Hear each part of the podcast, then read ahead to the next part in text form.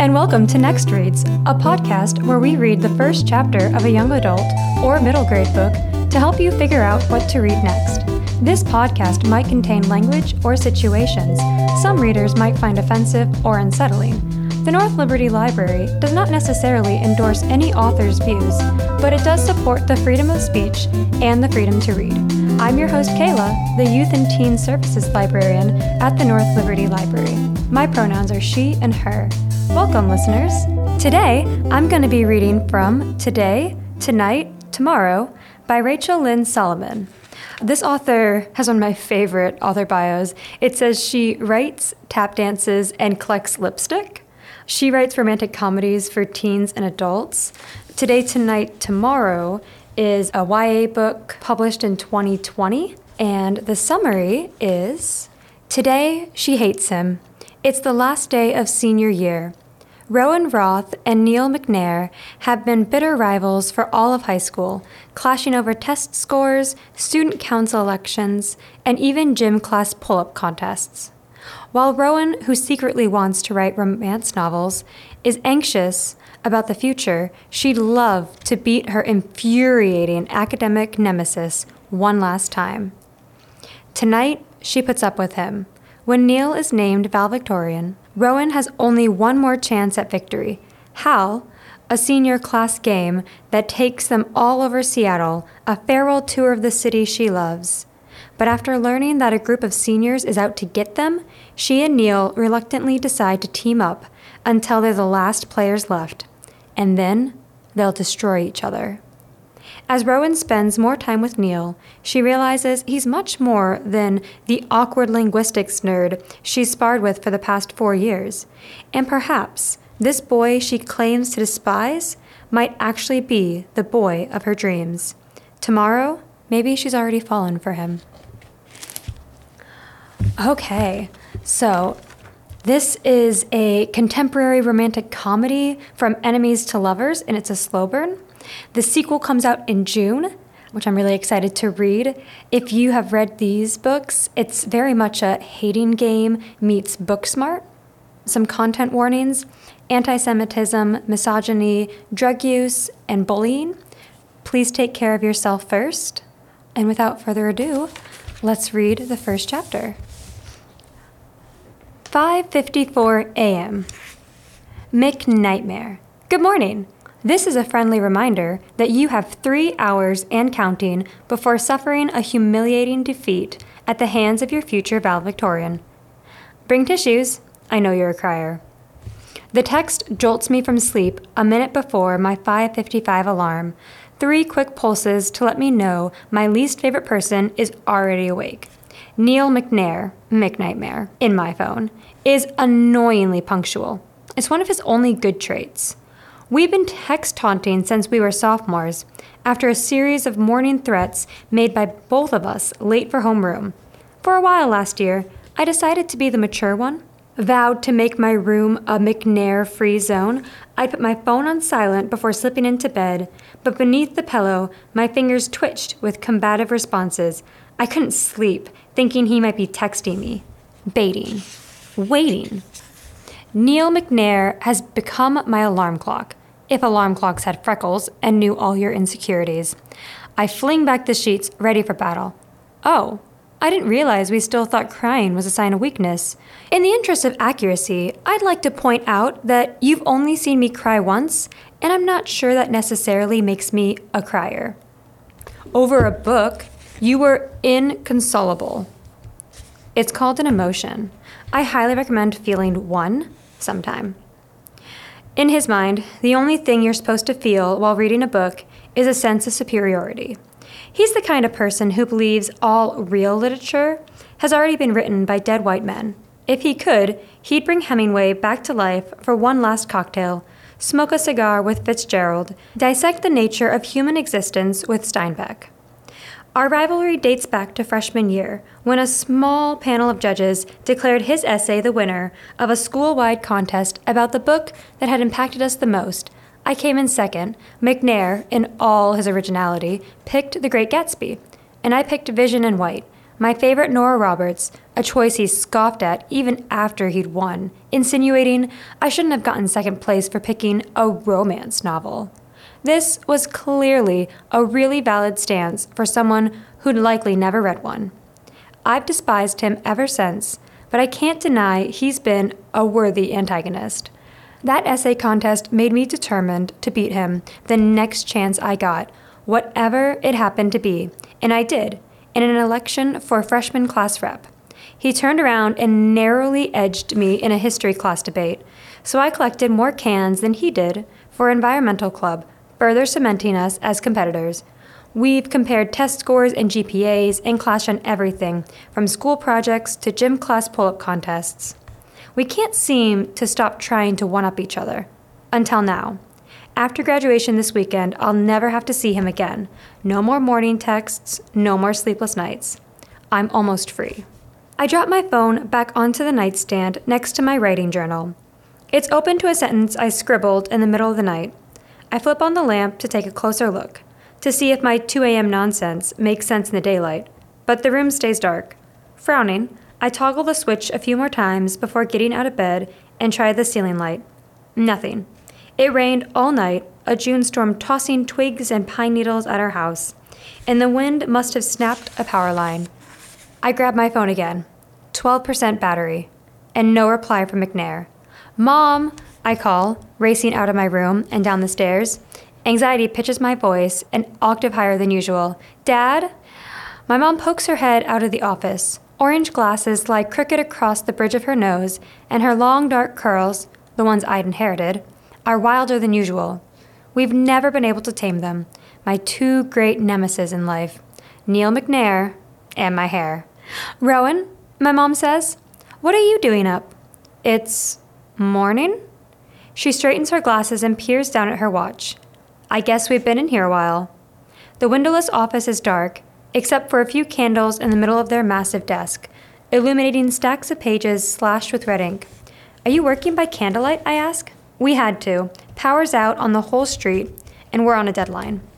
My parents, author illustrator duo Jared Roth and Ilana Garcia Roth, have written more than 30 books together, from picture books about unlikely animal friendships to a chapter book series about a tween paleontologist named Riley Rodriguez. My mom was born in Mexico City to a Russian Jewish mother and a Mexican father. She was 13 when her mother remarried a Texan and moved the family north. Until she went to college and met my Jewish father, she spent summers in Mexico with her father's family, and when they started writing words, mom, pictures, dad, they wanted to explore how a child might embrace both cultures. My dad appears behind her, yawning. The book they're working on is a spin off about Riley's younger sister, an aspiring pastry chef. Pastel cakes and pies and fresh macaroons leap off the pages. Hey, Roro, he says, using his nickname for me. When I was a kid, he used to sing, Row, row, Rowan your boat, and I was devastated when I learned those weren't the real lyrics. Happy last day of school. I can't believe it's finally here. I stare at the carpet, suddenly gripped by nerves. I've already cleaned out my locker and taken my finals breakdown free.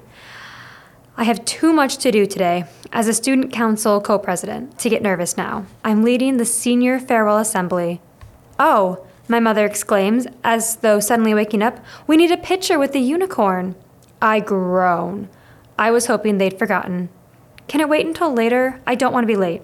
Ten seconds. And aren't you signing yearbooks and playing games today? My mom cups my shoulder and gently shakes me back and forth. You're almost done. Don't stress so much. She always says I carry too much tension in my shoulders. By the time I'm 30, my shoulders will probably touch my earlobes. My mom rummages around the hall closet, returning with a unicorn shaped backpack I wore on my first day of kindergarten.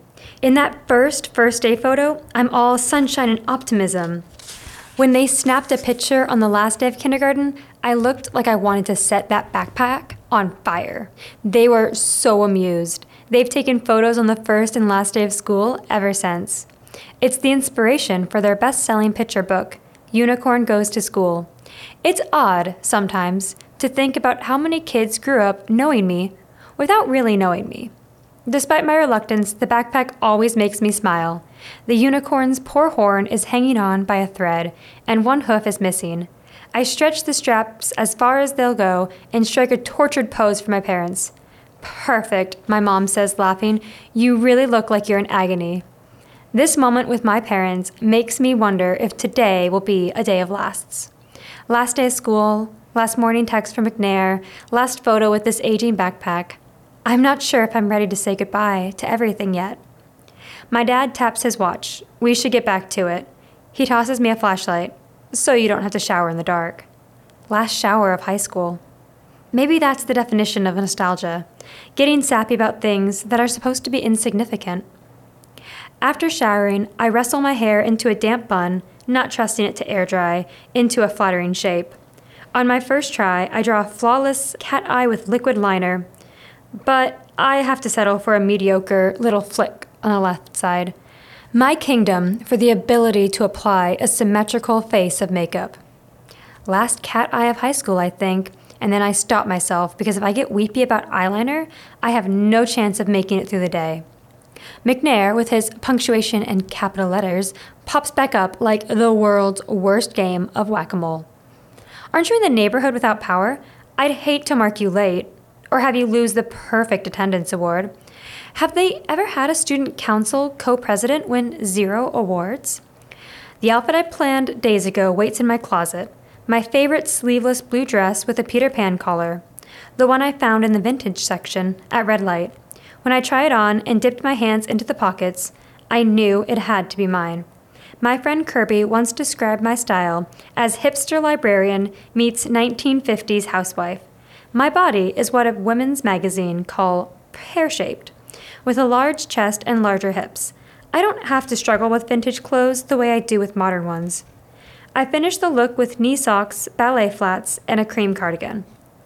I'm poking a simple gold stud through one earlobe when the envelope catches my eye. Of course, I set it out at the beginning of the week, and I've been staring at it every day since, a mix of dread and excitement warring in my stomach. Most of the time, the dread is winning. In my 14 year old handwriting, which is a little larger and loopier than it is now, it says, Open on last day of high school a time capsule of sorts, in the sense that I sealed it four years ago and have only fleetingly thought about it since. I'm only half certain what's inside it. I don't have time to read it now, so I slide it into my Navy JanSport along with my yearbook and journal. How have you not run out of ways to mock me after four years? What can I say? You're an endless source of inspiration. And you're an endless source of migraines. I'm leaving. Love you. Good luck. I call to my parents before shutting the front door, realizing with a twinge in my heart that I won't be able to do that next year. Excedrin and Kleenex, don't forget. My car is parked around the block since most Seattle garages are barely big enough for our Halloween decorations. Once inside, I plug my phone into the charger, pluck a bobby pin from the cup holder, and plunge it into my mountain of hair imagining I'm jabbing it into the space between McNightmare's eyebrows instead. I'm so close to valedictorian. Three more hours, like his first message so helpfully reminded me. During the farewell assembly, the Westview High School president will call one of our names, and in my perfect last day fantasy, it's mine. I've only been dreaming about it for years the rivalry to end all rivalries, the velvet bow wrapped around my high school experience. At first, McNair will be so devastated. He won't be able to look at me. His shoulders will hunch and he'll stare down at his tie because he always dresses up on assembly days. He'll feel so embarrassed, like this loser in a suit. Beneath his freckles, his pale skin will flush to match his fiery red hair. He has more freckles than he has face. He'll cycle through five stages of grief before arriving at acceptance of the fact that after all these years, I have finally bested him. I have won. Then he'll glance up at me with an expression of utmost respect. He'll dip his head in deference. You've earned this, he'll say. Congratulations, Rowan. And he'll mean it. Meet Delilah Park tonight in Seattle. Delilah Park Publicity, June 12th, 6:35 a.m. Good morning, lovers of love. Internationally best-selling author of Delilah Parks' Scandal at Sunset tour continues this evening with a stop at Seattle's Books and more. At 8 p.m., don't miss your chance to meet her in person and take your photo with a 10-foot replica of the Sugar Lake gazebo. And be sure to grab Delilah's new book, Scandal at Sunset, on sale now. X's and O's Delilah Parks publicity team. And that's the end of chapter one. What do you guys think will happen next? Do you think that Rowan will get valedictorian, or do you think Neil McNightmare will get it? I'm excited to learn more about the Howl and how they band together. I hope that you found this chapter intriguing enough to check it out. If not, there's always another book just waiting to be discovered. You can check this book out as a physical book in the library or digitally as an ebook e audiobook. If you need any library card help or any help with Libby, let us know. We're always happy to help. Please check the show notes for some read alikes. And thank you for listening. Join me next time for another Next Reads.